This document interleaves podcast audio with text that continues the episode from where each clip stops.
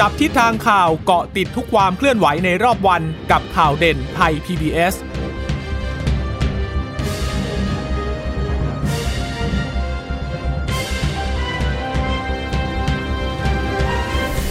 สวัสดีค่ะ สวัสดีค่ะ ตอนรับคุณผู้ฟังสู่ข่าวเด่นไทย PBS นะคะ เราพบกันเป็นประจำทุกวันจันทร์ถึงศุกร์บ่ายๆ แบบนี้ค่ะ อัปเดตข้อมูลข่าวสารที่เกิดขึ้นในรอบวันนะคะ เช่นเคยกับดิฉันจีราชาตาเอี่ยมรัศมี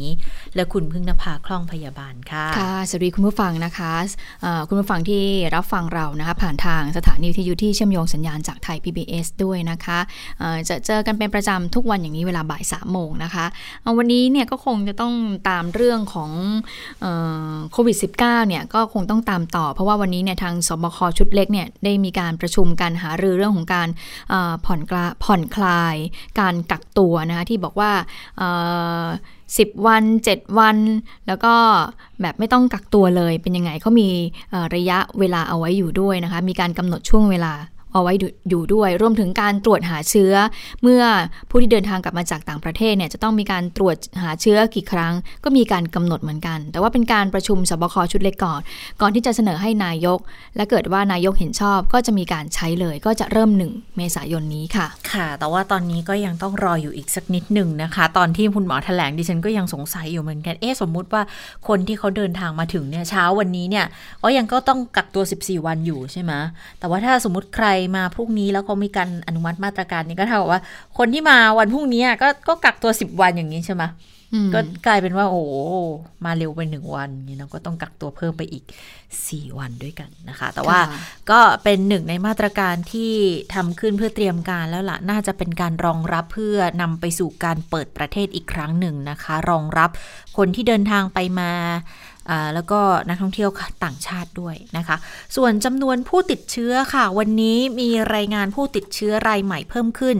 42 คนนะคะ ก็เป็นการติดเชื้อในประเทศซะ24 คน มาจากระบบเฝ้าระวังและบริการ 19 ค่ะ ค้นหาเชิงรุกอีก 5 แล้วก็เดินทางจากต่างประเทศเสีย18 คนนะคะ ก็มีอยู่ 2 คนที่เดินทางมาจากเซาท์ซูดาน 2 คนเนี่ยก็ต้องตรวจสอบเพิ่มเติมเลยว่า เชื้อที่ติดเนี่ยเป็นเชื้อสายพันธุ์แอฟริกาที่ที่มันเป็นเชื้อกลายพันธุ์ด้วยหรือเปล่า นะคะ ตอนนี้จำนวนผู้ติดเชื้อสะสมก็อยู่ที่ 28,868 คน หายป่วยสะสมแล้ว 27,426 คนนะคะ อยู่ระหว่างการรักษาอีก 1,343 คน วันนี้ไม่มีรายงานผู้เสียชีวิตเพิ่มเติม ยอดผู้เสียชีวิตยังคงสะสมอยู่ที่ 94 คนค่ะ แต่ว่าสถานการณ์ทั่วโลกดูไม่น่าไว้วางใจเลย เพราะว่าตอนนี้ก็เพิ่มอย่างเร็วอีกแล้วนะคะ วันนี้ก็เพิ่มขึ้นมา 5 0 0แสนกว่าเลยในวันเดียวนะคะ ในรอบ 24ชั่วโมง ติดเชื้อสะสมเนี่ยก็เดี๋ยวพรุ่งนี้ก็คง 129 ล้านแล้ว เพราะวันนี้ก็ 128 ล้าน 790,000 กว่าแล้วคุณผู้ฟัง ก็เพิ่มอัตราเร่งกลับมาอีกแล้วนะคะ 2 วันล้านกลับมาอีกแล้วนะคะ ผู้เสียชีวิตสะสมก็ไปอยู่ที่ 2 ล้าน8แสนแล้วนะคะ วันนี้ก็เสียชีวิตเป็นหมื่นเลยนะคะ ในรอบ 24 ชั่วโมงเนี่ย ก็เพิ่มสูงขึ้นนะ ค่ะ ก็เสียชีวิตวันละหมื่นนะติดเชื้อก็เดี๋ยวนี้ก็คือ 2 วันเกินล้าน น่าจะเลข2วันเกินล้านแหละเพราะบางทีก็เป็นล้านหนึ่งบ้างล้านสองบ้างนะคะ ขณะที่ไทยก็อยู่ในอันดับที่ 116 ของโลกเดี๋ยวดิฉันตั้งข้อสังเกตหนึ่งเข้าไปดูในเรื่องของการติดเชื้อที่เมียนมาเนี่ยจำนวนผู้ติดเชื้อเนี่ยเขาลดน้อยลงนะคุณเจตาดิฉันก็ไม่แน่ใจเหมือนกันว่าการติดเชื้อที่ลดน้อยลงของเขาเนี่ยเขาไม่ได้รับการตรวจหรือเปล่า เพราะว่า หลังจากที่เกิดการรัฐประหารในเมียนมาเนี่ยมีการตรวจหาเชื้อโควิด -19 บ้างหรือเปล่า และสถานการณ์ตอนนี้ของเขาเนี่ยเป็นยังไง อันนี้เนี่ยไม่รู้เลยนะว่ามันมันมันเป็นอย่างไรนะเพราะว่าก่อนหน้านี้เนี่ยจำกันได้ดิฉันก็เคยตามตัวเลขของผู้ติดเชื้อในเมียนมาอยู่โอ้โหหกร้อยเจ็ดร้อยก็จะมีลดลงมาบ้างสี่ร้อยห้าร้อยละแต่ว่าระยะหลังๆเนี่ยเพิ่มแบบเลขตัวเดียวเลขเเลขตัวเดียวทั้งนั้นเลยเกือบทั้งนั้นเลยนะก็เลยสงสัยแล้วก็ข้องใจเหมือนกันว่า เอ๊ะมันเกิดจากอะไรนะคะว่าเอ๊ะมันลดลงโดยโดย เพราะว่าอากาศหรือว่าเป็นการลดลงที่ว่า เพราะว่าไม่รู้หรือเปล่าว่าไม่ได้เป็นการไปตรวจหาเชื้อหรือเปล่า อันนี้ก็น่าตั้งข้อสังเกตอยู่เหมือนกันนะคะ ทีนี้แพทย์หญิงพิสมัยวันนี้ก็มีการพูดถึงเรื่องของการประชุมของสบคชุดเล็ก มีการพูดถึงการติดเชื้อที่จังหวัดสมุทรปราการด้วยนะคะก็บอกว่าคุณหมอบอกว่าเคสเนี้ยน่าเป็นห่วง ก็เลยมีการหยิบยกมาพูดเหมือนกันนะคะ ก็คือว่าเป็นเคสที่เกิดขึ้นยกตัวอย่างง่าย ๆ เลยว่ามีคนติดเชื้ออยู่คนคนหนึ่งในบ้านเนี่ย แต่ว่าก็ไม่รู้แหละว่าคนคนนี้เนี่ยก็คือติดเชื้อแล้วก็ออกไปแพร่กระจาย แพร่ระบาดให้กับคนในครอบครัว ก็ทำให้มันเกิดการระบาดเป็นกลุ่มก้อนขึ้นมานะคะ ไปฟังเสียงของแพทย์หญิงพิสมัยกันค่ะ เราจะเห็นปรากฏการณ์ที่คนหนึ่งคนเป็นผู้ติดเชื้อ และไม่อาจจะไม่ได้เกิดการระมัดระวังตัวนะคะแล้วนำไปแพร่เชื้อให้กับคนรอบข้าง Index Case ที่เป็นผู้ติดเชื้อรายงาน คนแรกในคลัสเตอร์นี้นะคะเป็นผู้หญิง 28 ปีค่ะ แล้วก็มีการตรวจพบติดเชื้อตั้งแต่ 22 มีนาคมนะคะจากนั้นพื้นที่และกรมควบคุมโรคก็ได้ดำเนินการสอบสวนโรค ในเบื้องต้นนะคะสำหรับ Index Case แรกนี้พบว่ามีผู้สัมผัสเสี่ยงสูง 5 ราย แล้วก็จากนั้นนะคะหนึ่งใน 5 รายนี้เนี่ยกลายเป็นผู้ติดเชื้อ ผู้ติดเชื้อรายที่2เนี่ยอายุ 25 ปีเป็นเพศหญิงเช่นกันนะคะ จากนั้นผู้หญิงคนที่2เนี่ยค่ะก็ไปสัมผัส กับบุคคลรอบตัว คนในครอบครัว แล้วทำให้มีผู้ที่กลายเป็นผู้ติดเชื้อต่อเนื่องไปนะคะถือได้ว่ามีผู้สัมผัสเสี่ยงสูงอีก 6 คน จนล่าสุดในวันนี้เนี่ยนะคะผู้ติดเชื้อรายแรกที่เป็น Index Case เนี่ยมีการแพร่เชื้อไปติดที่สามี เป็นยืนยันผลบวกไปแล้วนะคะ รวมทั้งเพื่อนร่วมงาน ส่วนเพื่อนร่วมงานก็คือเป็นผู้หญิงที่ 25 ปีรายที่2เนี่ยค่ะก็มีการติดเชื้อแล้วก็ทำให้น้องสาวของท่านนี้นะคะ รวมทั้งลูกชาย ซึ่งอายุเพียง 1 ปี 7 เดือนนะคะ รวมทั้งพี่เลี้ยงเด็กติดเชื้อไปในครอบครัวด้วย ซึ่งปรากฏการณ์ลักษณะนี้เนี่ยเราเริ่มที่จะเห็นอย่างต่อเนื่องนะคะ อืมนี่ก็เลยต้องมีความกังวลนิดนึงนะคะก็ต้องมาเล่าให้คุณผู้ฟังฟังนิดนึงเพราะว่ามันเป็นปรากฏการณ์ที่เเกิดการติดเชื้อคนคนหนึ่งแล้วก็ไปแพร่กระจายให้กับคน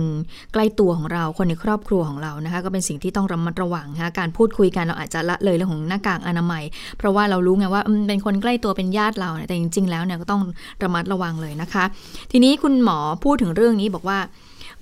มีผู้ติดเชื้อเนี่ยพบ ที่ศูนย์กักบางเขน ที่ก่อนหน้านี้เนี่ยพบผู้ติดเชื้อเป็นกลุ่มก้อน เบื้องต้นก็บอกว่ามีตำรวจติดเชื้อ 3 คน และมีบุคลากรของศูนย์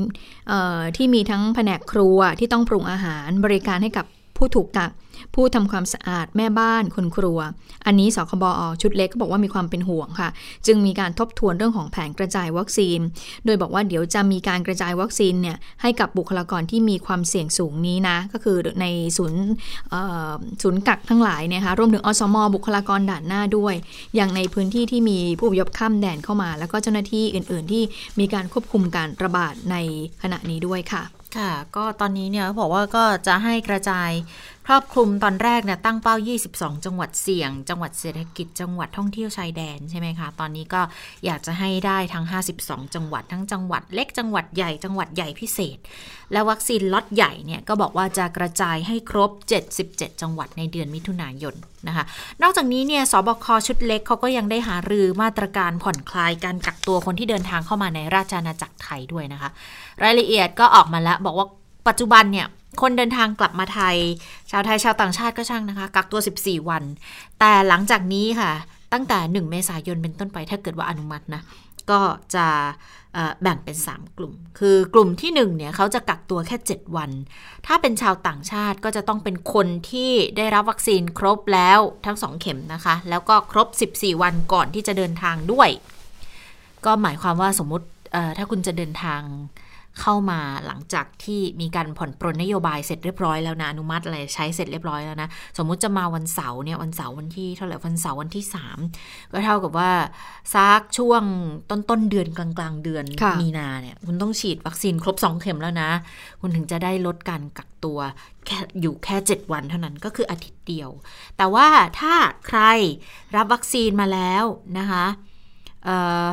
แต่ว่าถ้าถ้า 10 วันค่ะ กลุ่มที่2เนี่ยจะเป็นกักตัว 10 วัน ก็คือ คนที่ยังไม่ได้รับวัคซีน หรือคนที่อาจจะรับวัคซีนมาแล้ว แต่ยังไม่รับมาก่อนไม่ถึง 14 วันก่อนการเดินทางหรือว่ารับโดสที่ 1 ไปยังไม่ได้โดสที่ 2 เนี่ย ก็กักตัว 10 วัน ส่วนกลุ่มที่ 3 อันนี้ยังคง 14 วันเหมือนเดิมนะคะ นั่นก็คือคนที่มาจากประเทศที่มีรายงานสายพันธุ์กลายพันธุ์ ก็จะมีแอฟริกา บราซิล อังกฤษ หรือในอนาคตถ้าเกิดมีสายพันธุ์เพิ่มเติมเนี่ยก็จะต้องอยู่ในกลุ่มนี้ด้วย 3 กลุ่มนี้ค่ะ วิธีการนับเวลาโหให้ข้อมูลมาวันนี้ค่อนข้างละเอียดเลยบอกว่าวันนี้เนี่ยถ้าจะเข้ามานะในกลุ่มเหล่านี้เนี่ยถ้าจะเข้ามาแล้วนับเวลายังไงคือเริ่มที่เที่ยงคืนถึง6โมงเย็นค่ะ เท่ากับว่าถ้าคุณผู้ชม คุณผู้ฟังญาติคุณผู้ฟังเดินทางมาถึงประเทศไทย 18นาฬิกาเนี่ยก็จะนับวันที่เดินทางถึงเป็นวันที่หนึ่งเลย นะคะในวันที่เข้าสู่สถานกักกัน แต่ถ้ามาถึง 19 นาฬิกาจะนับวันที่หนึ่งในในวันรุ่งขึ้นหลังจากที่มาถึงประเทศไทยคือพ้นเวลาทำการนับเป็นวันใหม่นะคะค่ะอีกนิดนึงค่ะก่อนที่จะไปอีกอีกเรื่องของการตรวจหาเชื้อค่ะ มีข้อมูลนิดนึงค่ะก็เป็นข้อมูลที่น่าสนใจที่ทางเพจโควิด -19 ได้รายงานไปตั้งแต่เมื่อวานนี้แล้วก็บอกว่าหลังหนึ่งเมษายนผู้ที่เดินทางมาจาก ประเทศต้นทางไหนบ้างที่ต้องกักตัว 14 วันเขามีการรวบรวมกันไว้ด้วยนะคะเขาบอกว่าอย่างเช่นนะถ้าเป็นแอฟริกาตอนใต้นะคะ ก็มีแอฟริกาใต้ มีซิมบับเว มีโมซัมบิก มีบอตสวานา มีแซมเบีย ถ้าเป็นแอฟริกาตะวันออกนะคะ ก็คือเคนยา รวันดา ถ้าเป็นแอฟริกากลางก็มีแคเมอรูน คองโก กานานะคะประเทศที่ตรวจเชื้อกลายพันธุ์ในสถานกักกันของประเทศไทย ก็คืออย่างเช่นเทนซาเนีย โมซัมบิก เป็นต้น อันนี้เป็นประเทศถ้าเกิดว่าเขาเดินทางมาเนี่ยจะต้องมีการกักตัว 14 วันค่ะ ค่ะ ก็มีกลุ่มประเทศออกมาเรียบร้อยเลยนะคะ แล้วก็ยังมีการพูดถึงการตรวจค้นหาเชื้อต่างชาติก่อนที่จะเดินทางเข้ามาด้วยนะเขาบอกว่า ต้องตรวจเชื้อโควิด -19 ก่อน แล้วยืนยันว่าไม่มีรายงานการติดเชื้อ คือผลเป็นลบถึงจะเดินทางเข้าประเทศได้ อันนี้เนี่ยถ้าเกิดเข้ามาปุ๊บเขาก็จะตรวจผลโควิด -19 ครั้งที่ 1 ในช่วงวันที่5-6หลังจากที่เข้ามาถึงประเทศไทยแหละ แต่ถ้าเป็นคนไทยอะค่ะที่เดินทางกลับบ้าน อันนี้บอกว่าถ้าไม่ได้ตรวจโควิด -19 ก่อนเดินทางเนี่ยนะคะ มาถึงเหยียบแผ่นดินไทยปุ๊บก็สวอปกันตั้งแต่วันแรกที่เดินทางเลย แล้วตรวจอีกครั้งวันที่ 5 วันที่ 6 อันนี้จะเป็นกลุ่มที่กักตัว 7 วัน ก็เท่ากับว่าแต่ละกลุ่มเนี่ยเขาจะต้องกักตัวกันต้องสวอปกัน ถ้าคนที่ไม่ได้ตรวจมาอย่างคนไทยเนี่ยส่วนใหญ่อาจจะไม่ได้มีข้อกำหนดว่าคุณจะต้องตรวจมาก่อนนะก็จะโดนสวอปอยู่ 2 ครั้งด้วยกัน คือเหยียบสนามบินปุ๊บ1ครั้งแล้วก็วันที่ 5 วันที่ 6 ของการกักตัว อีกหนึ่งครั้งนะคะ แล้วก็ส่วนคนที่สวอปมาแล้วเนี่ยก็จะมีครั้งเดียวในวันที่ 5 วันที่ 6 เท่านั้น ส่วนกลุ่มที่กักตัว 7 วันค่ะอขออภัย 10 วันค่ะ กลุ่มนี้เนี่ยต้องตรวจโควิด2ครั้ง อย่าลืมนะกลุ่ม 7 วันคือ คุณต้องฉีดวัคซีน ครบ 2 โดสมาแล้วนะคะ ครบ 2 โดสแล้วก็ ก่อนเดินทาง 14 วันด้วยนะคะ แล้วคนที่กักตัว 10 วันเนี่ย อันนี้จะต้องตรวจวัคซีนตรวจโควิด 2 ครั้ง ครั้งแรกในวันที่ 3 และ 4 หลังจากมาถึง อีกครั้งหนึ่งวันที่ 9 ถึง 10 ก่อนที่จะออกจากสเตทควอนตีนส่วนกลุ่ม 14 วันเนี่ยค่ะ อันนี้เป็นกรณีพิเศษเลยจัดให้ 3 ครั้งด้วยกันนะคะ นั่นก็คือเดินทางมาถึงประเทศไทยวันแรก เหยียบแผ่นดินไทยปุ๊บสวอปเลยครั้งแรก ครั้งที่ 2 วันที่6ถึง7ที่อยู่ในสถานกักกัน และครั้งที่ 3 ก็คือวันที่ 12ถึง13 ก็คือก่อนจะออกจากสถานกักกัน ทั้งนี้เนี่ยทุกกลุ่มก็ยังมีข้อกำหนดด้วยนะคะว่าจะต้องให้มีระบบติดตามตัวจนครบ 14 วัน แม้ว่าจะออกนอกสถานกักกันไปแล้ว นี่เป็นข้อสรุปเบื้องต้นที่จะรายงานนายกรัฐมนตรีเพื่อขออนุมัตินะคะ ในวันเดียวกันนี้แหละ ถ้าเกิดเห็นชอบก็ประกาศใช้วันที่หนึ่งได้ทันทีทีนี้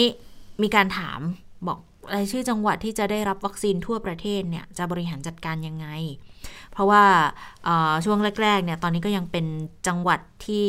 เสี่ยงใช่ไหมคะแล้วก็จังหวัดเศรษฐกิจ 4 จังหวัดใช่ไหมคะรวม 13-18 จังหวัดอยู่ณขณะนี้เนี่ย แล้วพื้นที่อื่นๆแล้วสมมุติพื้นที่ที่ติดพรมแดนบางจังหวัดเขาก็ไม่ได้รับวัคซีนเหมือนกันนะ คุณหมอก็เลยอธิบายอย่างนี้บอกพื้นที่ทุกจังหวัดไม่ได้ตกสำรวจค่ะสบคให้ความสำคัญทุกพื้นที่ แต่ช่วงแรกเนี่ยวัคซีนเราได้มาจำกัดอยู่ก็เลยต้องเน้นไปพื้นที่เสี่ยง สบครับฟังข้อมูลจากทุกพื้นที่นะคะ ที่ไหนเสี่ยงสูงก็ต้องระดมวัคซีนเข้าไปดูแลในพื้นที่ก่อน จะได้ไม่ให้กระจายไปที่อื่นอีกนะคะ นี่ก็เป็นคำอธิบายของคุณหมอเบิร์ตแพทย์หญิงอภิสมัยศรีรังสรรค์ค่ะ ค่ะ ดังนั้น 1 เมษายนนะฉีดวัคซีนโควิดเนี่ยก็จะกระจายไปยัง 77 จังหวัดทั่วไทยแล้วนะคะะ800 โดสเขาบอกว่าจะกระจายไปยังจังหวัดขนาดเล็กก่อนนะคะ 1,000 โดสก็จะจังหวัดขนาดใหญ่ที่มีประชากร1ถึง1ล้าน5แสนคน1,200 โดสก็จะไปจังหวัดขนาดใหญ่พิเศษหน่อยนะคะ และในเดือนพฤษภาคม นะคะก็วัคซีนจากเอสตราเซเนกาเนี่ยก็จะเข้ามาแล้ว ซึ่งเป็นวัคซีนหลักเลยนะคะที่เราจะได้รับมาค่อนข้างเยอะอยู่เหมือนกันนะคะ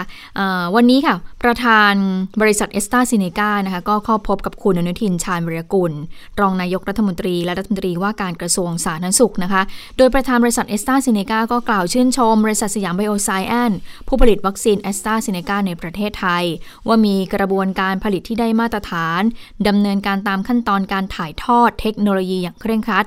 ซึ่งผลการทดสอบในห้องปฏิบัติ ก็ในห้องปฏิบัติการก็เป็นที่น่าพอใจมาตรฐานดีเยี่ยมเลยนะคะพร้อมกันนี้เนี่ยทางคุณอนุทินก็บอกว่ามั่นใจนะ มั่นใจกับประธานบริษัทเอสตราเซเนกาว่า เมื่อวัคซีนของเนี่ยผลิตเสร็จเรียบร้อยแล้วเนี่ยก่อนที่จะนำมาใช้เนี่ยก็คือน่าจะได้รับการรับรองจากทางออยแล้วก็กรมวิทยาศาสตร์การแพทย์ ซึ่งทั้งสองหน่วยงานนี้ก็จะให้ความร่วมมืออย่างเต็มที่ในการตรวจสอบคุณภาพ หรือว่า lot relief นะคะแล้วก็เอกสารออกมาก่อนที่จะเริ่มฉีดให้กับประชาชนได้นะคะ นอกจากนี้ก็บอกว่าสถานสถาบันวัคซีนแห่งชาติเนี่ยก็จะร่วมพัฒนาวัคซีนให้ครอบคลุมสายพันธุ์อื่นๆด้วย อย่างเช่น สายพันธุ์แอฟริกา ตอนนี้เนี่ยเอสตาเซเนกาก็กำลังจะศึกษาวิจัยพัฒนาด้วยค่ะ ค่ะ ก็อาจจะต้องครอบคลุมกันเยอะสายพันธุ์นิดหนึ่งแต่ที่ดิฉันกำลังบอกว่ามองว่าน่ากังวลเนี่ยคือสายพันธุ์อินเดียนะไม่รู้ว่าเงียบไปเลยเนาะเงียบไปเลยนะคือคือไม่รู้ว่าตอนนี้มันพัฒนาการมันไปถึงไหนแล้วมันจะถูกถูกระบุออกมาชัดแล้วหรือยังว่าอ่าเป็นอีกหนึ่งสายพันธุ์ที่มีการกลายพันธุ์เรียบร้อยแล้ว แล้วจะต้องดูแลกันยังไงนะ เพราะว่าตอนนี้การตั้งรับที่อินเดียเนี่ยเขาใช้วิธีการเดียวกับทาง EU เลย ก็คือหยุดส่งออกวัคซีนของ a s t r a z เซ e c a ที่ผลิตในอินเดียเนี่ยนะคะโควิชิลเนี่ยนะคะที่ผลิตในอินเดียเนี่ยเขายังไม่ส่งออกนะเขาเก็บไว้ใช้ในประเทศเลย เพราะว่าอินเดียก็โอ้ประชากรก็หลักพันล้านคนอยู่เหมือนกันนะ ดังนั้นก็ต้องให้การดูแลคนในประเทศก่อนยิ่งมาเจอเรื่องของเชื้อกลายพันธุ์ที่อาจจะต้องพิสูจน์ทราบกันอีกสักนิดนึงนะคะว่ามันมันเป็นเชื้อที่ฟันธงแล้วหรือไม่ว่าเป็นเชื้อกลายพันธุ์แบบนี้เนี่ยก็นับว่าเป็นอีกหนึ่งสถานการณ์ที่น่าห่วงใยเพราะว่า ใกล้บ้านเราด้วยไง ค่ะ ใกล้บ้านคือมันมันเหมือนจะห่างแต่มันก็ไม่ได้ห่างนะมันกั้นกันแค่เมียนมาเองอะนะคะก็ก็ค่อนข้างจะอันตรายเหมือนกัน นะคะค่ะทีนี้วัคซีนมันก็เกี่ยวเรื่องของการสร้างความเชื่อมั่นใช่ไหมคะ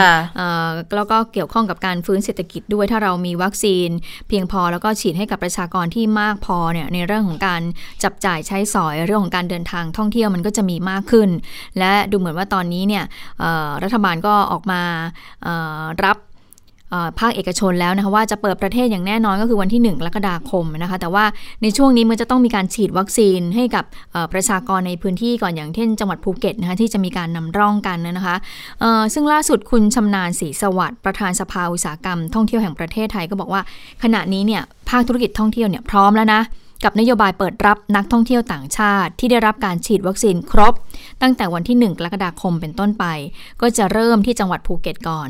จากนั้นก็จะเพิ่มเป็น 6 จังหวัดท่องเที่ยวหลักค่ะ ก็คือมีภูเก็ต มีกระบี่ มีพังงานะคะ มีสมุยที่อยู่สุราษฎร์ มีพัทยาที่อยู่ชนบุรี แล้วก็จังหวัดเชียงใหม่ ตั้งแต่เดือนตุลาคมนี้เป็นต้นไปเลยนะคะ ซึ่งในช่วงที่ประเทศจะเปิดรับนักท่องเที่ยวต่างชาติโดยไม่กักตัวเนี่ย ทางรัฐบาลก็มีมาตรการออกมากระตุ้นภาคการท่องเที่ยวภายในประเทศ เรื่องของการขยายเวลาโครงการเราเที่ยวด้วยกัน เฟส3 ด้วยการสนับสนุนห้องพักอีกจำนวน 2 ล้านห้อง หรือว่าโครงการทัวร์เที่ยวไทยที่สนับสนุนให้คนเนี่ยเดินทางท่องเที่ยวผ่านบริษัทนำเที่ยว ภายใต้งบประมาณ 5,000 ล้านบาทนะคะ ขณะที่รองประธานสภาอุตสาหกรรม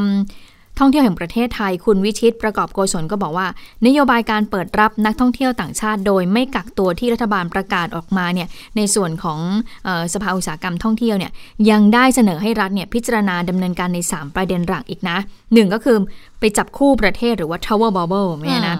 ก็เป็นพูดมานานแล้วนะคะเพื่อให้เกิดความชัดเจนว่าการเดินทางระหว่าง 2 ประเทศเนี่ยจะไม่มีการกักตัวนักท่องเที่ยวทั้งสองฝั่งเลยนะ อันนี้น่าจะมีการประกาศภายในเดือนเมษายนนี้นะคะ2 ก็คือ สรุปความชัดเจนในการใช้วัคซีนพาสปอร์ตค่ะ จะออกมาในรูปแบบไหน จะเป็นแบบเอ่อ travel pass ของสมาคมขนส่งทางอากาศ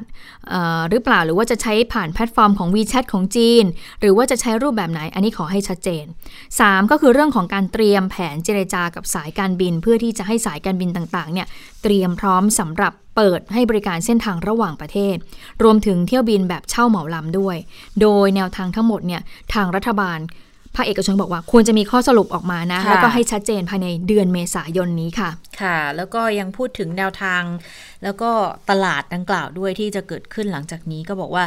นักท่องเที่ยวนอกจากจะต้องฉีดวัคซีนครบแล้วเนี่ยทางสททยังมองด้วยว่าเบื้องต้นโฟกัสตลาดความเสี่ยงต่ำก่อน เป้าหมายจะมีอยู่ 5 จังหวัดนะคะ นั่นก็คืออ 5 อันดับแรกของจังหวัดภูเก็ตนะคะ แล้วก็อีก 5 จังหวัดท่องเที่ยวที่อยู่ในแผนเปิดรับตั้งแต่เดือนกรกฎาคมนี้เนี่ย ก็จะมีจีนฮ่องกงมาเก๊า2ก็จะเป็นยุโรปออสเตรียออสเตรเลียนะคะอเมริกา แล้วก็อาจจะรวมไปถึงทางรัสเซียอังกฤษเยอรมนีฝรั่งเศสสวีเดนเดนมาร์กนอร์เวย์ด้วย แล้วถึงจะมาเอเชียตะวันออกนะคะ เกาหลีญี่ปุ่น ไต้หวัน แล้วก็ 4 คืออาเซียน 10 ประเทศ วงเล็บมาเลยบอกสิงคโปร์มาเลเวียดนามเฮ้ยอันนี้เป็นตลาดของเราอยู่แล้ว แล้วก็ 5 คือเอเชียใต้ตะวันออกกลางอินเดีย UAE อิสราเอล และนำเสนอด้วยว่าอย่างกรุงเทพเนี่ย เป็นจังหวัดที่นักท่องเที่ยวต่างชาติเข้ามาปี 62 นี่24 ล้านคนเลยนะ ใส่เข้าไปในแผนเปิดรับต่างชาติ โดยไม่กักตัวในเดือนตุลานี้ด้วย เพื่อให้มีจำนวนนักท่องเที่ยวต่างชาติ 6 ล้านคนตามเป้าหมายของกระทรวงท่องเที่ยวและกีฬา ตั้งเป้าเอาไว้นะคะเขาก็ประเมินกันบอกว่าสักกรกฎาถึงธันวาเนี่ยตลาดจีนตลาดฮ่องกงมาเก๊าน่าจะรวมมาได้ประมาณล้านสองรายได้ก็จะอยู่ประมาณ 60,000 ล้าน แต่ถ้าจะเป็นตลาดยุโรปเนี่ยนะคะน่าจะมาได้ประมาณ 8 0 0 0 0นแต่ว่า8 0 0 0 0 0เนี่ยรายได้ 56,000พันล้านบาทเลยนะเอเชียตะวันออกเนี่ยประมาณการลดลงมามากหน่อยอยู่ที่อยู่ที่สามละสามแสนห้ารายได้ก็จะลดลงมาอยู่ที่หมื่นจุด หมื่นสี่พันล้านนะคะ ส่วนอาเซียนเนี่ยก็จะเข้ามาได้น่าจะสักประมาณ3ามแสนห้าเหมือนกันนะคะ แต่ว่ารายได้จะอยู่ที่ 1 1 0 0 0 ล้าน เอเชียใต้ 3 0 0แสนรายได้จะอยู่ 15,000 ล้านนะคะ ดังนั้นก็เท่ากับว่าปี 64 คือถ้าถ้าได้ตามแผนนี้นะ ก็จะมีนักท่องเที่ยวต่างชาติเข้าไทยมาประมาณ 3 ล้าน รายได้ท่องเที่ยวมันจะกระโดดขึ้นไปอยู่ 156,000 ล้านบาทค่ะ ค่ะ แล้วเมื่อช่วงต้นรายการเราก็พูดถึงสถานการณ์การติดเชื้อทั่วโลกไปใช่ไหมคะ อันนี้ก็มีความเป็นห่วงนะคะจากคุณหมอเจ้าเดิมนะคะ คุณหมอธีระวรธนรัตน์อยู่เหมือนกันนะคะที่มีการพูดถึงเรื่องนี้เหมือนกันนะคะคุณหมอพูดถึงเรื่องของการกักตัว กักตัวที่ตอนนี้ก็ชัดเจนแล้วนะว่าจะ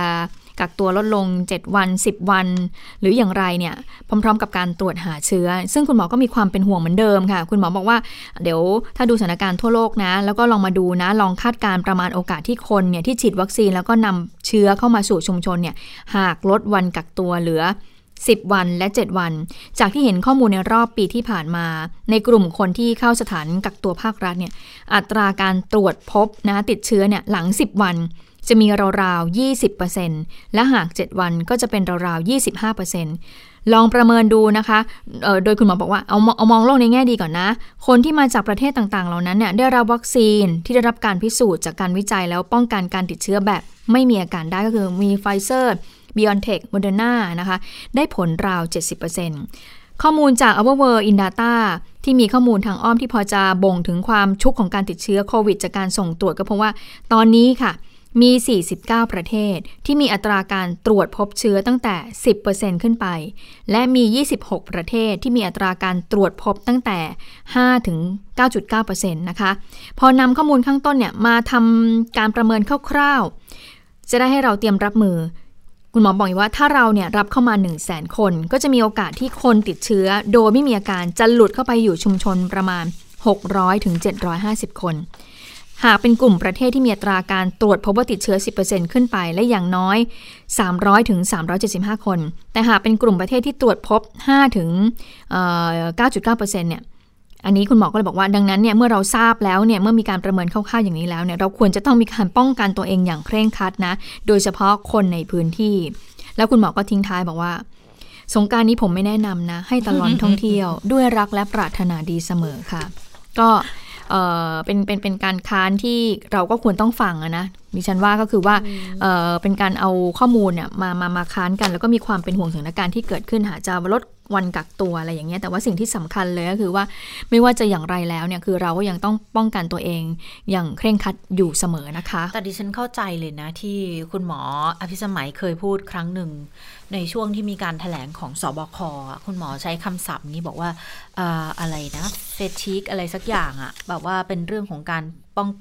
ความความเหนื่อยล้าจากการที่ต้องเฝ้าระวังต้องระมัดระวังอยู่ตลอดเวลาเนี่ยพอมันมาถึงจุดหนึ่ง มันก็จะเริ่มที่จะเหนื่อยกับการที่จะต้องป้องกันตัวตลอดเวลา แล้วมันก็จะเริ่มมีความละหลวมเพิ่มมากขึ้นเนี่ย อันนี้เราเข้าใจได้เลยและยิ่งพอถึงช่วงเวลาที่มันเป็นเทศกาลเฉลิมฉลอง อย่างสงกรานอย่างเงี้ย คือร้อนๆแบบนี้แล้วมันเป็นวันหยุดยาว เราก็อาจจะอยากไปเที่ยวไปพักผ่อนให้มันสบายอกสบายใจ มาตรการใด ๆ มันก็อาจจะแบบคล้ายๆแบบ ย้วยๆไปบ้างคือ คือไม่เคร่งครัดเหมือนแต่ก่อนบ้างนะหย่อนยานไปบ้างอะไรอย่างเงี้ยมันก็จะกลายเป็นความเสี่ยงที่จะเพิ่มขึ้นนะคะ ดังนั้นก็เลยเราจะเห็นว่าทางกรมควบคุมโรค แล้วก็คุณหมอหลาย ๆ คนก็พยายามที่จะกระตุ้นในเรื่องของมาตรการเนี่ยใส่แมสกันหมั่นล้างมืออะไรเนี่ยนะคะ อยู่อยู่ห่างไว้ใส่แมสกันหมั่นล้างมือ วัดอุณหภูมิใช้ไทยชนะอะไรอย่างเงี้ยบอก คือพยายามร้องขอเลยบอกว่าขอให้เคร่งครัด โดยเฉพาะเรื่องของการสวมใส่หน้ากากอนามัยเนี่ยมันก็จะช่วยได้ โห แต่ถ้าลองไปเดินอากาศร้อนๆแบบนี้ใส่หน้ากากก็ไม่ไหวเหมือนกันนะก็หนักเหมือนกันนะก็ต้องก็ต้องอาศัยกำลังกายกำลังใจจะใช้ความพยายามจริง ๆ ในช่วงของการที่ การระบาดของโรคมันยังมีอยู่อย่างนี้นะคะ ทีนี้ในเรื่องของการระบาดนอกจากจะต้องออพยายามไม่หย่อนยานให้มากที่สุดแล้วเนี่ย ในเรื่องของเศรษฐกิจในเรื่องของการทำมาหากินในเรื่องของปากท้องมันก็ยังมีผลกระทบอยู่ต่อเนื่องนะ เมื่อสักครู่เราพูดถึงการท่องเที่ยวความพยายามที่จะฟื้นการท่องเที่ยว การประเมินคาดการการท่องเที่ยว แล้ววันนั้นวันนี้มีเสียงสะท้อนของคนที่เดือดร้อน โดยเฉพาะบรรดามักคุเทศ นะคะ วันนี้นายกสมาคมมัคคุเทศไทย ไปยื่นหนังสือถึงอธิบดีกรมท่องเที่ยวเลยขอบอกว่าช่วยหน่อยเถอะ พิจารณาชะลอการต่อบัตรอนุญาตมัคคุเทศในสถานการณ์แบบนี้ทีเถอะคืองานเขาก็ไม่ได้ทำอยู่แล้วนะ ช่วงนี้ไม่รู้จะเอางานที่ไหนมาทำเหมือนกัน ถ้าจะต้องมาคอยพิจารณาเรื่องของการต่อใบอนุญาตในช่วงนี้อีกเนี่ยดิฉันเชื่อว่าน่าจะต้องมีมีการจ่ายค่าทำนงทำเนียมอะไรกันบ้างนะคะ ก็เลย ร้องขอเลยบอกว่าพิจารณาหน่อยเถอะชะลอออกไปให้หน่อยเพราะว่าสถานการณ์มันไม่ปกติจริง ๆ การเดินทางท่องเที่ยวทั่วโลกเนี่ยมันหยุดชะงักสิ้นเชิงเลยนะคะ ไม่มีนักท่องเที่ยวจากต่างประเทศ งานของมาคุเทศก็ต้องหยุดตามไปด้วยตอนนี้เนี่ยรายได้ก็ไม่มีบัตรหมดอายุก็ต้องมาต่ออีก นี่ไงต้องเสียเงินค่าธรรมเนียมด้วยก็เลยบอกมันมันมันไม่สอดคล้องกับสถานการณ์ไม่ปกติเลยอะต่ออายุแล้ว มีบัตรก็ก็ไม่ได้ใช้งานอยู่ดี เพราะว่าไม่มีงานให้ทำอะค่ะ ก็เลยมองแบบมันยังไม่เป็นประโยชน์สักเท่าไหร่นะคะ ไปฟังเสียงของอคุณทิพากรจันแถม นายกสมาคมมัคคุเทศไทยกันค่ะ ในปัจจุบันนี้มัคคุเทศมีปัญหาเรื่องการทำมาหากินการประกอบอาชีพ ซึ่งไม่มีนักท่องเที่ยว เพราะนั้นเราจึงไม่มีงาน แต่ว่ามันถึงกำหนดวาระที่จะต้องต่อใบอนุญาตเนี่ย การต่ออนุญาตจะมีปัญหากันพอสมควร ทั้งการเดินทางแม้แต่เรื่องเงินที่จะต้องมาต่ออนุญาต ต่อไปก็ไม่ได้ใช้ทำงานเพราะงานไม่มี เพราะนั้นเราจึงมาที่หนังสือเสนอให้กรมการท่องเที่ยว พิจารณาให้ชะลอการที่จะต้องต่อใบอนุญาต ต่อยุบอนุญาตออกไปก่อน จนกว่าสถานการณ์โควิดจะดีขึ้น จึงค่อยกลับมาต่อกันใหม่อีกครั้งหนึ่ง ตอนนี้เนี่ยเขาบอกว่าเงินเล็กเงินร้อยเนี่ย เงินจำนวนเล็กน้อยมันก็มีความหมายกับหลายครอบครัว ก็ขอให้ชะลอการต่อไปนะ บางคนเนี่ยเขาตัดสินใจเดินทางกลับบ้านเกิดเลย หรือไปอยู่ต่างถิ่นก่อนเลยเพื่อที่จะเอาตัวรอดในการเลี้ยงชีพพอถึงเวลาต้องต่อใบอนุญาตเนี่ยค่ะ บางคนก็เลยต้องเดินทางไกลก็มันก็มีค่าใช้จ่ายทั้งนั้นเลยนะ ค่ะ เดินทางค่ะ ที่พักค่าอาหาร เนี่ยมันจะเป็นภาพของการซ้ำเติมความเดือดร้อนมักคุเทศอย่างหนักหนาสาหัส ก็เลยขอชะลอต่อบัตรจนกว่าสถานการณ์จะดีขึ้น หรือมีงานแล้วค่อยต่อกันอีกที ยกเว้นว่าถ้ามักคุเทศคนไหนเขาเขามีกำลังอยู่พร้อมจะต่อก็ก็ทำได้ตามปกตินะคะ อาชีพมักคุเทศเนี่ยคุณที่พากรบอกเป็นส่วนหนึ่งของอุตสาหกรรมท่องเที่ยวที่ทำรายได้มหาศาลให้ประเทศในยามปกติ แต่พอระบาดของโควิด -19 เนี่ย อาชีพมัคคุเทศได้รับผลกระทบโดยตรงและยาวนานด้วย และยังไม่ได้รับความช่วยเหลือจากหน่วยงานรัฐอย่างเป็นรูปธรรมที่ชัดเจนเท่าที่ควร ก็อีกอย่างที่เรียกร้องก็คือช่วยเหลือเยียวยาบุคลากรด้านการท่องเที่ยวหน่อยเถอะให้เขาดำรงชีวิตกันอยู่ได้นะคะอืมตอนนี้นะคะแวดวงการท่องเที่ยวได้รับผลกระทบมากจริงๆนะอย่างเเพื่อนดิฉันเนี่ยเขาทำเกี่ยวกับเรื่องของการออกวีซ่าใช่ไหมคุณยุทธตา ปรากฏว่าทุกวันนี้เขายังไม่มีงานทำเลยอะ เขาเขาก็กลับไปอยู่ต่างจังหวัดนะคะ ก็ต้องทำมาโครงการระยะสั้นๆที่รัฐเนี่ยจ้างจ้างเขาทำสามเดือนหกเดือนว่าไป แต่ตอนนี้ยังไม่มีงานประจำ ขึ้นเลยอะจริงๆ ค่อนข้างที่ได้รับผลกระทบมาก แล้วจากเงินที่เขาเคยได้รายได้ต่อเดือนหรือว่าเงินเดือนต่อเดือนค่อนข้างจะเยอะอยู่ตอนนี้ก็คือ โอ้เรียกได้ว่าน้อยมากทีเดียวนะในการที่จะใช้ในแต่ละวันนะนะคือเขาจะได้ดำเนินการพวกเรื่องเดินเอกสารอะไรอย่างนี้ใช่ไหมคะอ๋อช่วยในการทำวีซงวีซ่าใช่อันนี้ก็คือได้รับผลกระทบไปหมดเลยนะคะอันทีนี้เมื่อสักครู่นี้ก็คือเรื่องของการที่ให้ชะลอเรื่องของการต่อใบอนุญาตใช่ไหมในเรื่องของภาษีก็มีความเป็นห่วงอยู่เหมือนกันเอ๊บอกว่าตอนช่วงเนี้ยเราจะมีการขึ้นภาษีแวดอีกหรือเปล่านะคะ วันนี้เนี่ยผู้สื่อข่าวก็ไปถามรองนายกวิษณุเหมือนกันบอกว่าเนี่ยเห็นเมื่อวานนี้มีมีคอรมอมีการพูดถึงด้วย ตกลงท่านรองว่ายังไงคะมีการพูดถึงเรื่องของการขึ้นภาษีมูลค่าเพิ่มหรือเปล่านะคะ รองนายกวิษณุก็บอกว่าไม่มีไม่มีการพิจารณา แล้วก็ไม่มีใครพูดถึงเรื่องนี้เลยนะคะ ไปฟังเสียงรองนายกกันค่ะ ไม่มี ไม่มีใครพิจารณาไม่มีใครพูดด้วย แต่แต่ที่บอกว่าการจัดเก็บภาษีมันเราเก็บได้น้อยลงมันจะมีผลกระทบก็ในกระทรวงการคลังก็พูดน่าห่วงไหมคะ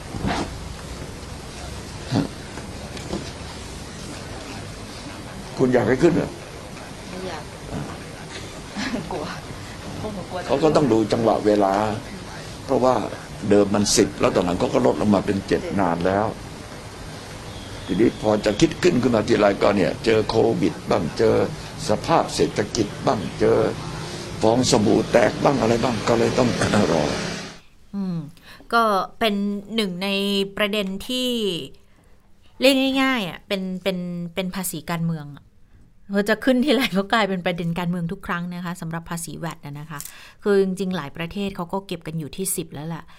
อย่างญี่ปุ่นเนี่ยเคยเก็บจาก 5 ก็กระโดดไป 10 เลยนะ ขึ้นทีเดียวพอขึ้นถึงเวลาขึ้นเขาขึ้นเลยนะคะ แต่ว่าของบ้านเรามันก็คงมีประเด็นที่ไม่สามารถทำได้ขนาดนั้นนะคะ แล้วก็จังหวะเศรษฐกิจตอนนี้เนี่ยคือถ้าขึ้นตอนนี้เนี่ยมันเป็นการซ้ำเติมอย่างอย่างแท้จริงเลยนะ ก็เลยอาจจะต้องพิจารณากันหลายด้าน แต่เรื่องของการจัดเก็บภาษีเนี่ยอันนี้ก็ชัดเจนบอกว่าจัดเก็บได้น้อยลงจริง ๆ แต่เขาก็ประเมินว่าส่วนหนึ่งก็อาจจะเป็นเพราะว่าเรื่องของการยืดระยะเวลาการยื่นแบบแสดงภาษีเงินได้บุคคลธรรมดาด้วยก็ได้ เพราะปีนี้เนี่ยพอมันมีผลกระทบจากโควิดปุ๊บปกติมีนาคมก็ต้องยื่นกันให้เสร็จแล้วใช่ไหม ก็ขยายเวลากันออกไปเรื่อยๆนะคะ ตอนนี้เดือนนี้ปีนี้รู้สึกจะไปสิ้นสุด มิถุนายนนะ ถ้าถ้าจำไม่ผิดนะ ดังนั้นก็ยังมีโอกาสอยู่เพียงแต่ว่าพอมันไปเทียบกับปีที่ผ่านๆมาในช่วงก่อนการระบาดเนี่ยการจัดเก็บมันก็หายไปเยอะด้วยเหมือนกันนะคะ ก็เลยกลายเป็นที่มาของบอกว่าพอประชุมเรื่องของการจัดเก็บภาษีแล้วเนี่ยกลายเป็นว่ารัฐจะถังแตกก็ต้องมาพิจารณาโครงสร้างภาษีต่างๆ นานากันนะคะ วันนี้คุณสุพัฒนพงพลพันธ์มีชาวรองนายกและรัฐมนตรีพลังงาน ก็ได้ให้สัมภาษณ์ถึงกระแสนี้เหมือนกันบอกเนี่ยหารือเรื่องของการจัดเก็บภาษีของประเทศไม่เข้าเป้า สั่งให้ศึกษาเรื่องขึ้นภาษีมูลค่าเพิ่ม ก็บอกว่ายืนยันเลยคุณสุพัฒนาพงษ์ยืนยันบอกมันไม่มีสัญญาณใด ๆ เลย ที่บอกว่ารัฐบาลในถังแตก แต่ว่าในที่ประชุมคอรมอรายงานเรื่องความเสี่ยงทางการคลังค่ะ อันนี้เป็นรายงานประจำปีที่ต้องรายงานตามวาระเพื่อทราบ ไม่ได้มีสาระสำคัญใด ๆ ที่ต้องน่าเป็นห่วง ความเสี่ยงเนี่ยการมีข้อสังเกตเรื่องความเสี่ยงเนี่ยถือเป็นข้อเป็นเรื่องปกติ ก็พูดถึงการใช้เงินช่วงโควิด -19 อยู่แล้ว เรื่องของการจัดเก็บภาษีในช่วงที่ผ่านมา มันก็ปกติอะค่ะ ที่รายได้ลดน้อยลงไปประเทศอื่นเขาก็เป็นอย่างนี้เหมือนกัน ฟังเสียงคุณสุพัฒนพงศ์กันค่ะ เรื่องขึ้นภาษีเนี่ยผมคิดว่าในเร็วๆนี้ยังไม่มีครับนะครับไม่ได้พูดไม่ได้เป็น recommendation ไม่ได้เป็นข้อเสนอแนะใด ๆ ในเรื่องนี้ใด ๆ ทั้งสิ้นนะครับ เพียงแต่ว่าสิ่งที่ทางทางคลรมเป็นห่วงก็คือ จำนวนผู้ที่อยู่ในระบบภาษี หรือประชาชนที่อยู่ในระบบภาษี เรายังมีจำนวนน้อย อยากจะให้กระทรวงการคลังเนี่ยไปทำการศึกษา โครงสร้างระบบภาษีที่จะดึงดูดให้คนเข้าใจ ถึงการเข้าอยู่ในระบบภาษีเนี่ยมันเป็นประโยชน์อย่างไรได้ช่วยเหลือประเทศ แล้วเงินเหล่านั้นเนี่ยได้กลับมาถึงมือประชาชนอย่างไรนะครับ แล้วก็ไปดูในภาพรวมของอัตราภาษีนะครับ ซึ่งก็ต้องเป็นแผนการศึกษาโครงสร้างตาภาษีอยู่แล้วในในทั่ว ๆ ไป ครับ ตอนนี้เนี่ยก็บอกว่ามันก็เป็นปกติที่รายได้มันน้อยลงเหมือนเหมือนกับประเทศอื่น ๆนะคะทั้งหมดเนี่ยเป็นการรายงานความเสี่ยงในที่ประชุม แต่ว่าบทสรุปของรายงานความเสี่ยงเขาประเมินความเสี่ยงเป็นตัวเลข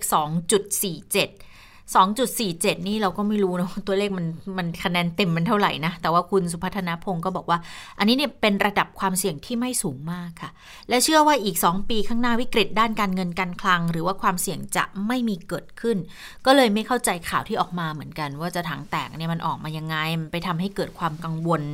บางทีก็มีบอกจะไปขึ้นภาษีบ้างถังแตกบ้างจริง ๆ ไม่มีสัญญาณใด ๆ ทั้งนั้นนะคะ ยืนยันบอกว่า 2 ปีเนี่ยไม่ขึ้น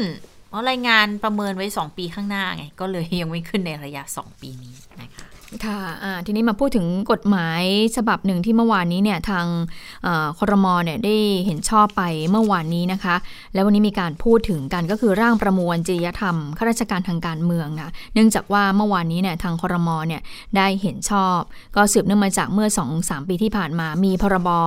มาตรฐานทางจริยธรรมเป็นกฎหมายที่รัฐธรรมนูญปี 60นะกำหนดไว้ ซึ่งกำหนดว่า ให้มีคณะกรรมการมาตรฐานจริยธรรมเพื่อกำกับสอดส่อง ให้ข้าราชการ เจ้าหน้าที่ของรัฐแต่ละประเภทก็ไปจัดทำประมวลจริยธรรมของตัวเองขึ้นมา ดังนั้นสำนักงานข้าราชการพลเรือนหรือกอพเนี่ยซึ่งดูแลข้าราชการพลเรือนประมาณ 3 0 0 0 0 0 คนเนี่ยก็ไปจัดทำประมวลจริยธรรมของข้าราชการพลเรือน ซึ่งขณะนี้ยังไม่เสร็จ ก็มีการยกตัวอย่างนะอันนี้ท่านรองนายกวิษณุบอกบอกว่ายกตัวอย่างครูก็ต้องไปทำประมวลจริยธรรมครูมา ตอนนี้ก็กำลังทำอยู่และทั้งหมดเนี่ยที่กำลังทำก็จะต้องเสร็จภายในวันที่ 6 เมษายนนี้ด้วยนะคะ ทีนี้รองนายกบอกว่า ราชการการเมืองคอรมอก็จะเป็นผู้ที่จัดทำประมวลจริยธรรม โดยคอรมอก็มอบหมายให้สำนักงงานกฤษฎีกาเนี่ยเป็นผู้ทำซึ่งฉบับเมื่อวันที่ 30 มีนาคมที่ผ่านความเห็นชอบเนี่ยเป็นของราชการการเมืองที่คณะกรรมการกฤษฎีกาเนี่ยทำแล้วเสร็จ โดยข้าราชการการเมืองก็คือผู้ที่มีตำแหน่งตามที่กฎหมายระเบียบข้าราชการการเมืองกำหนดไว้อ้าวแล้วเป็นใครบ้างล่ะ รองนายกก็บอกว่าก็ไล่ไปเลยตั้งแต่นายกรองนายกจนถึงเลขานุการรัฐมนตรี และผู้ช่วยรัฐมนตรี แต่ไม่รวมสสและสวนะ เพราะว่าคนเหล่านี้เนี่ยไม่ใช่ข้าราชการการเมือง แต่สสและสว มีมาตรฐานจริยธรรมต่างหากซึ่งรัฐธรรมนูญก็แยกออกมา โดยการกำหนดให้องค์กรอิสระทั้งหลายเนี่ยรวมถึงศาลรัฐธรรมนูญเป็นผู้ที่จัดทำเพื่อใช้เป็นประมวลจริยธรรมของผู้ดำรงตำแหน่งในองค์กรอิสระทั้งหลายอย่างเช่น กกต ปปช และศาลรัฐธรรมนูญเป็นต้น ซึ่งก็รวมถึงครมสสและสว ด้วย ก็จัดทำเสร็จมาแล้วก็ประกาศใช้แล้วมา 2 ปีค่ะค่ะมีอีกเรื่องหนึ่งที่มีการพูดถึงเหมือนกันนะคะ วันนี้ คุณวันชัยสอนสิริ สวนะคะในฐานะที่เป็นเลขานุการคณะกรรมาการวิสามันกิจการวุฒิสภา ก็ให้ให้สัมภาษณ์ก่อนประชุมวิบวุฒิสภาเรื่องของการพิจารณาร่างพรบออกเสียงประชามตินะคะที่ค้างการพิจารณาอยู่ในสภาเนี่ยก็บอกว่าเบื้องต้นเนี่ยคณะกรรมการกฤษฎีกาปรับปรุงเนื้อหาไปแล้ว 2 มาตรานะคะ ก็คือมาตรา 10 มาตรา 11 พื่อที่จะให้สอดคล้องกับมาตรา 9 ที่แก้ไข แล้วก็ในการประชุมวิบวุฒวันนี้เนี่ยทาง ประธานกมทชุดนี้นะคะ คุณสุรชัยเลี้ยงบุญเลิศชัย ก็จะแจ้งรายละเอียดให้กับที่ประชุมด้วย จะได้ทำความเข้าใจเนื้อหา แล้ววิบวุฒิก็จะหารือพูดคุยเกี่ยวกับการลงประชามติ มันจะได้ไม่เกิดอุบัติเหตุเหมือนลงมติมาตรา9ที่ผ่านมาคราวที่แล้ว จะได้มีความเเรียบร้อยกันเกิดขึ้น ส่วนเนื้อหาที่ปรับปรุงแล้วมีการตั้งข้อสังเกตว่าอาจจะเป็นการจำกัดสิทธิเสรีภาพของประชาชนที่เสนอการทำประชามติเนี่ย คุณวันชัยก็บอกว่าเชื่อว่าไม่มีรายละเอียดที่จำกัดสิทธิ์ของประชาชนนะคะ แต่ว่ามีการปรับปรุงให้เนื้อหาเนี่ยสอดคล้องกับที่รัฐสภาลงมติให้สิทธิ์ประชาชนและรัฐสภา มีสิทธิ์เสนอเรื่องทำประชามติต่อครมได้ แล้วก็ไม่ขัดต่อหลักการของรัฐธรรมนูญที่กำหนดไว้ในมาตรา 166 แล้วก็ 256 ด้วยนะคะ กมทประชามติ นัดประชุมวันที่ 1 เมษายน อันนี้จะมีการนำรายละเอียดที่กฤษฎีกาเสนอเอามาพิจารณาถกแถลง จะได้ข้อยุติในชั้นกรรมธิการด้วย ก็เชื่อว่าน่าจะพิจารณาแล้วเสร็จภายใน 1 วันค่ะเพราะว่าเนื้อหามันมีแค่ 2 มาตราเท่านั้นเองนะคะ อันนี้ก็เป็นความคืบหน้าเกี่ยวกับเรื่องของการจัดทำพรบประชามติ ซึ่งก่อนหน้านี้ก็เหมือนกับอรองนายกวิษณุแอบส่งซิกมาบอก น่าจะผ่านแหละวาระสามนะคะ ซึ่งผู้สื่อข่าวก็ถามเรื่องนี้เหมือนกันนะเขาก็บอกว่าเอ๊ะมันมันมันเป็นการส่งซิกอะไรหรือเปล่านะคะ แต่คุณวันชัยก็มองว่า คือไม่ใช่แค่อาจารย์วิษณุเท่านั้นหรอกแต่เชื่อว่าทุกคนอยากให้ผ่านการพิจารณา ก็ที่ผ่านมาก็ยืนยันบอกไม่ได้มีเจตนาจะยื้อจะดึงเรื่องหรอก แต่ว่าอยากให้มันถูกต้องชัดเจนแค่นั้นเองค่ะ ค่ะมาถึงเรื่องของสถานการณ์ตามแนวชายแดนนะคะ โดยเฉพาะชายแดนไทยเมียนมาที่ตอนนี้ก็มีผู้หลบหนีภัยจากการสู้รบเนี่ยก็หลบหนีเข้ามายังฝั่งไทยนะคะ แต่ทีนี้ก่อนที่จะไปถึงตรงนั้นเนี่ยก่อนหน้านี้นางงามมิสแกรนด์เนี่ยก็ได้ขึ้นเวทีเวทีการประกวดมิสแกรนด์อินเตอร์เนชั่นแนลที่กรุงเทพหรือว่าไทยเนี่ยเราจัดขึ้นใช่ไหมคะ แล้วนางงามคนนี้ก็ได้มีการพูดถึงเรื่องของยุติความรุนแรงมิสแกรนด์ฮันเลเนี่ยเขาก็มีการหยิบยกเรื่องของสถานการณ์ในบ้านเขามาพูดเหมือนกัน แล้วก็เรียกร้องให้ประชาคมโลกเนี่ยเข้าไปช่วยเหลือนะคะ และทีนี้ก็หลายคนก็กังวลเหมือนกันกังวลแทนมิสนางงามคนนี้คือฮันเลว่าเอ๊ะหลังจากที่ฮันเลเนี่ยออกมาพูดอย่างนี้แล้วเนี่ยจะมีความปลอดภัยในชีวิตหรือเปล่านะคะ แล้วครอบครัวเธอที่อยู่ทางเมียนมาจะเป็นยังไง หลังจากนี้เธอจะกลับประเทศได้ไหม เพราะว่าเธอค่อนข้างที่จะแสดงสิ่งที่สะท้อนอยู่ในใจของเธอออกมาเนี่ยนะคะ ทีนี้ปรากฏว่าวันนี้ค่ะมีการถแถลงข่าวนะคะมิสฮันเลเนี่ยก็ไปพร้อมกับคุณณวัฒน์ อิสรไกรศีลนะคะ ซึ่งก็เป็นผู้ที่ก่อตั้งแล้วก็ประธานเวทีมิสแกรนด์อินเตอร์เนชั่นแนลนะคะ สรุปให้ฟังคร่าวๆค่ะ ก็บอกว่าตอนนี้เนี่ยหลังจากที่มิสแกรนด์คนนี้ออกมาพูดแล้ว คุณณวัฒน์ซึ่งเป็นผู้ที่ก่อตั้งแล้วก็ประธานเวทีมิสแกรนด์เขาก็บอกว่ากำลังยื่นเรื่องของ work permit ให้กับฮันเลอยู่นะคะ ถ้าขอได้แล้วก็จะรับจ้างทำงานในไทยได้ ระหว่างนั้นทางคุณณวัฒน์ก็จะดูแลฮันเลให้นะคะ แล้วก็บอกด้วยว่าตอนนี้เนี่ยมีหลายประเทศติดต่อมาเพื่อให้ความช่วยเหลือ กรณีฮันเลต้องการที่จะลี้ภัยทางการเมือง ซึ่งฮันเลเนี่ยก็กำลังตัดสินใจอยู่ แต่ก็มีแนวโน้ม เพราะว่าการที่ฮันเลเนี่ยแสดงจุดยืนในเวทีมิสแกรนด์เนี่ยล่าสุดน่าจะไปขัดกฎหมายรัฐบาลของทหารเมียนมานะคะ แล้วตอนนี้ครอบครัวเธออยู่ไหนล่ะก็มีการสอบถามกันเหมือนกัน ครอบครัวเธอก็อยู่ทางตอนใต้ของเมียนมา ห่างจากพื้นที่ประทะกันพอสมควรนะคะ ซึ่งประธานและผู้ก่อตั้งเวทีมิสแกนก็บอกว่าเรื่องนี้เป็นเรื่องของมนุษยชนที่เราต้องกันเราต้องให้ความช่วยเหลือ จะมองว่าเป็นเรื่องของเมียนมา ไม่ใช่เรื่องของเราไม่ควรเข้าไปยุ่ง จะคิดแบบนั้นไม่ได้นะคะ แล้วฮันเลก็เล่าให้ฟังว่าตอนนี้เนี่ยทีวีในเมียนมาเนี่ยเหลือ 2 ช่องค่ะ ที่ยังเผยแพร่ได้ เป็นช่องที่ควบคุมโดยรัฐบาลทหาร และนำเสนอข้อมูลเพียงว่า ประเทศชาติเราสงบสุข เรากำลังไปสู่อนาคตที่สดใส โดยไม่ได้มีการนำเสนอข่าวสารชาวเมียนมาที่ถูกใช้ความรุนแรง แล้วก็เสียชีวิตลงไปหลายร้อยคนเลยนะคะ อันนี้ก็เป็นสิ่งที่มีการพูดในการที่เธอถแถลงมาวันนี้ สรุปฟังง่าย ๆ ก็คือว่า คุณนวัดคนนี้เขาบอกว่าเดี๋ยวจะให้ฮันเลเนี่ยอยู่ต่ออีก 2 เดือน แล้วหวังอยู่เนี่ยก็จะให้ฮันเลเนี่ยทำงานไปด้วย ก็ใครที่อยากจะช่วยเหลือฮันเลเนี่ยไม่ต้องส่งเงินหรือว่าเอาบริจาคเข้ามานะ ก็คือคุณณวัฒน์เขาก็จะมีผลิตภัณฑ์ของเขาใช่ไหมเรื่องของผลิตภัณฑ์อาจจะเป็นน้ำพริก หรือว่าครีมกันแดดอะไรเงี้ยเขาบอกว่าเดี๋ยวจะให้ฮันเลเนี่ยเป็นพรีเซนเตอร์แล้วก็เป็นเขาเรียกว่าอะไรนะ brand ambassador เหรออ่าก็คือว่าใครอยากจะใครอยากจะช่วยฮันเลใช่ไหมอะคุณซื้อของไป แล้วถ้าเกิดรายได้จากการขายสินค้าพวกนี้เดี๋ยวก็จะให้ฮันเลไปก็คือว่าเป็นค่าทำงานแหละ แต่ระหว่างที่อยู่ 2 เดือนเนี้ยเดี๋ยวจะมีพี่เลี้ยงคนหนึ่งเป็นผู้หญิงคอยติดตามคอยรับส่งดูแลฮันเลอยู่นะคะค่ะ ก็บอกว่าต้องประกบกัน 24 ชั่วโมงอยู่เหมือนกันนะคะสำหรับนางงามคนนี้นะคะ ส่วนเรื่องของผู้ลี้ภัยที่เข้ามาทางฝั่งแม่ห้องสอนนะคะก็บอกว่ามีการส่งกลับอีก 56 คนนะคะเขาบอกว่า เเขาหลบหนีจากรัฐกะเหรี่ยงเข้ามาอยู่ที่อุทยานแห่งชาติสารวินที่บ้านท่าตาฝั่งอำเภอแม่ตำบลแม่ยวมอำเภอแม่เสรียง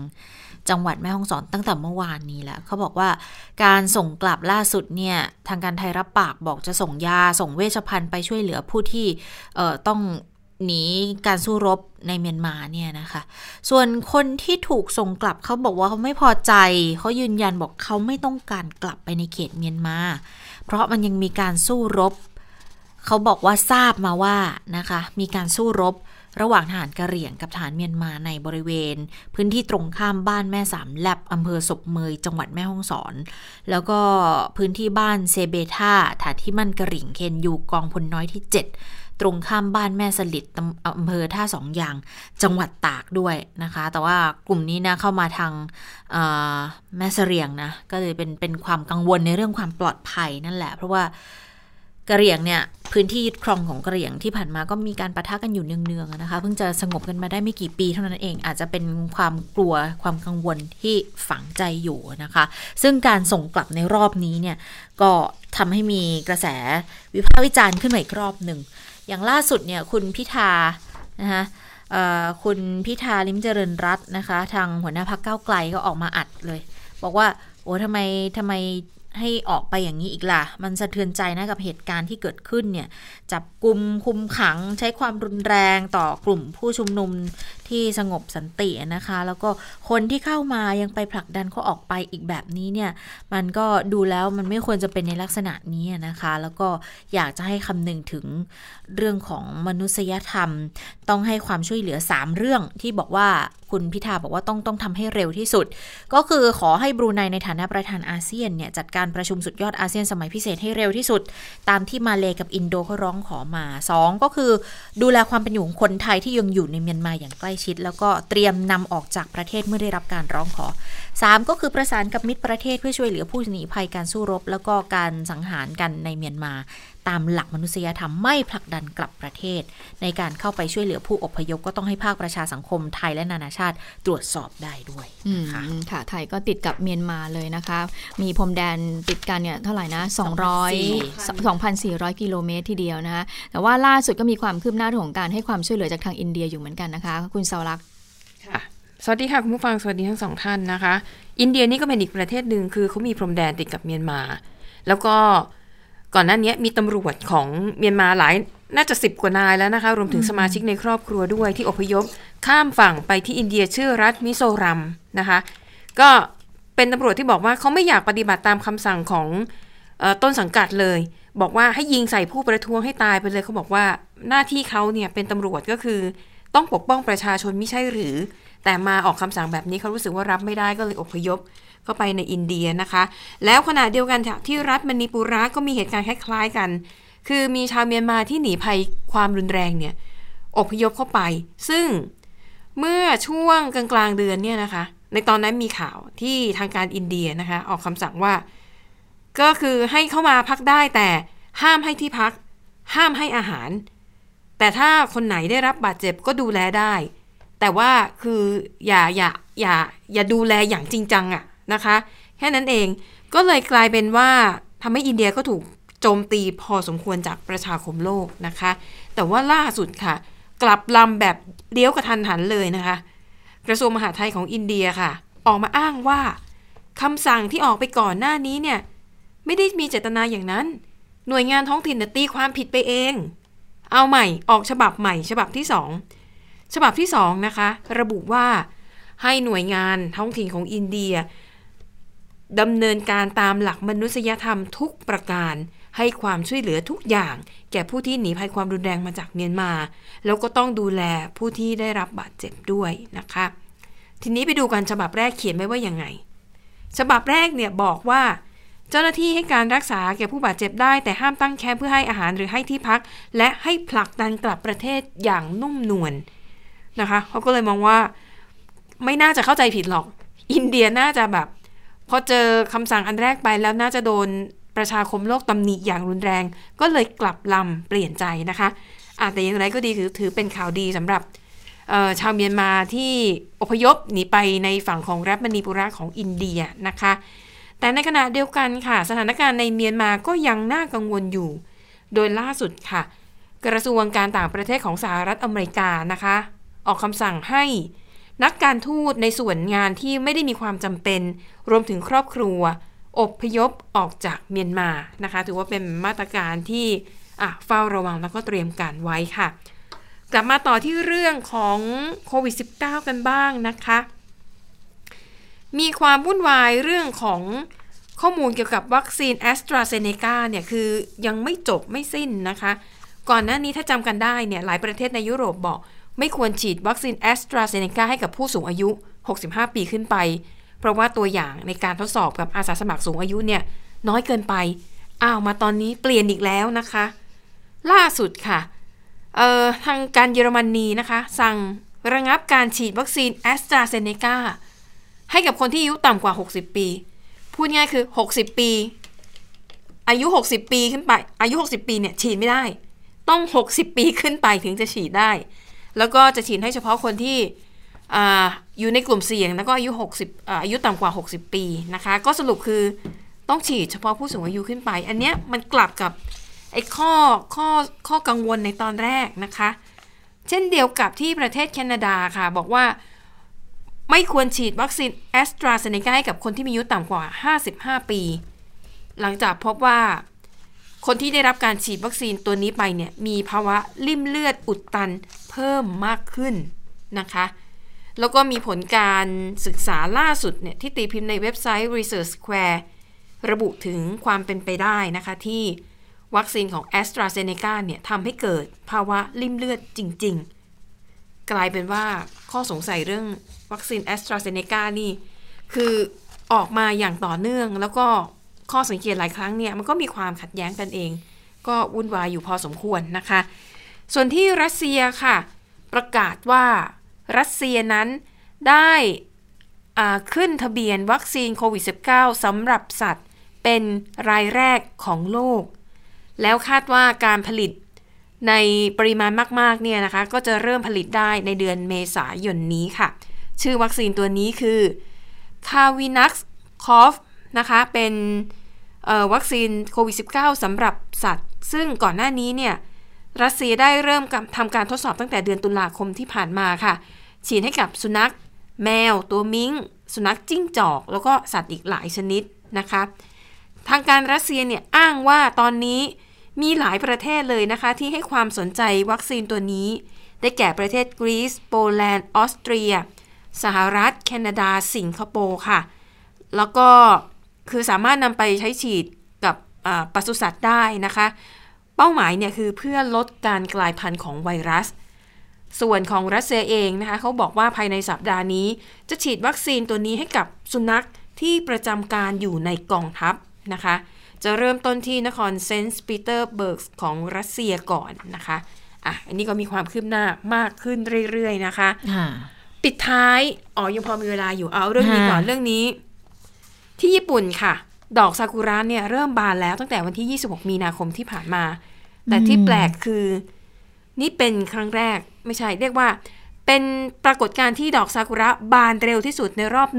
1,200 ปี นับตั้งแต่มีการบันทึกสถิติมานะคะเขาบันทึกกันมา1,200ปีเลยเหรอ ตั้งแต่ยุคโชกุนเขาบอกว่าทั้งโชกุนทั้งพระนะคะ ช่วยกันบันทึกสถิติเหล่านี้เอาไว้ แล้วก็ผลนั้นก็น่าจะมาจากการเปลี่ยนแปลงของสภาพอากาศค่ะ โดยพบว่านับตั้งแต่ในช่วงที่โลกเนี่ยมีการปฏิวัติอุตสาหกรรม อุณหภูมิโลกสูงขึ้นเรื่อยๆ และในนับตั้งแต่ช่วงนั้นนะคะนับตั้งแต่ปี 2343 เขาสังเกตว่าดอกซากุระเนี่ยบานเร็วขึ้นเรื่อยๆ คือถ้าเป็นช่วงพันกว่าปีก่อนเนี่ย ดอกซากุระมักจะบานในช่วงกลางเดือนเมษายนนะ แล้วเขาก็บอกว่าพออุณหภูมิโลกสูงขึ้น ซากุระบานเร็วขึ้นเรื่อยๆ ขยับขยับมาเรื่อยๆนะคะ จนครั้งล่าสุดเนี่ยคือ ปลายเดือนมีนาคม ปิดท้ายค่ะ ไปดูเรื่องของ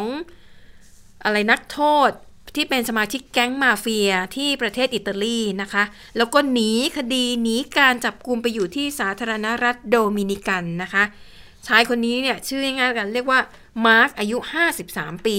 เป็นสมาชิกของแก๊งมาเฟียนะคะ ปรากฏว่าหนีคดีมาได้ตั้ง เป็น 10 10 ปี แต่สุดท้ายถูกจับ เพราะว่าไปทำคลิปสอนทำอาหารอิตาเลียนใน YouTube โถ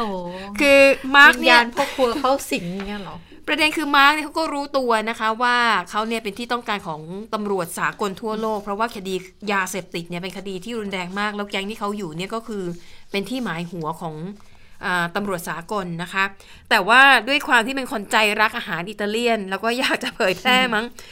เขาไปทำคลิปแต่ประเด็นคือ ตัวเขาอะไม่ให้เห็นหน้าเลย แต่ว่ามีภรรยานะคะ ที่เป็นแม่ครัวคำทำกับข้าวแล้วพูดนั่นพูดนี่ส่วนตัวเขาเนี่ยไม่ให้เห็นหน้า แต่เป็นลูกมือ แต่ปรากฏว่าสิ่งที่ทำให้ตำรวจ รู้ว่าคนนี้คือผู้ผู้ร้ายหนีคดีคืออะไรรู้ไหมรอยสักคือตำรวจเขาใส่เสื้อกล้ามไงแล้วตำรวจเห็นรอยสัก แล้วก็เลยตามสืบค้นแล้วเข้าไปเจาะในข้อมูลสื่อสังคมออนไลน์ จนสุดท้ายก็รวบตัวได้ ตอนนี้ถูกควบคุมตัวกลับไปที่ประเทศอิตาลีแล้วค่ะ โอ้ตำรวจก็เก่งจริง ๆ นะคะ ช่างสังเกตสังการจริง ๆนะคะเอาละค่ะทั้งหมดก็คือข่าวเด่นไทย PBS วันนี้นะคะ เราทั้ง 3 คนลาไปก่อน สวัสดีค่ะ สวัสดีค่ะ สวัสดีค่ะ ติดตามข่าวเด่นไทย PBS ได้ทุกวันจันทร์ถึงศุกร์เวลา 15 นาฬิกา ทางไทย PBS Radio และติดตามฟังข่าวได้อีกครั้งทางไทย PBS Podcast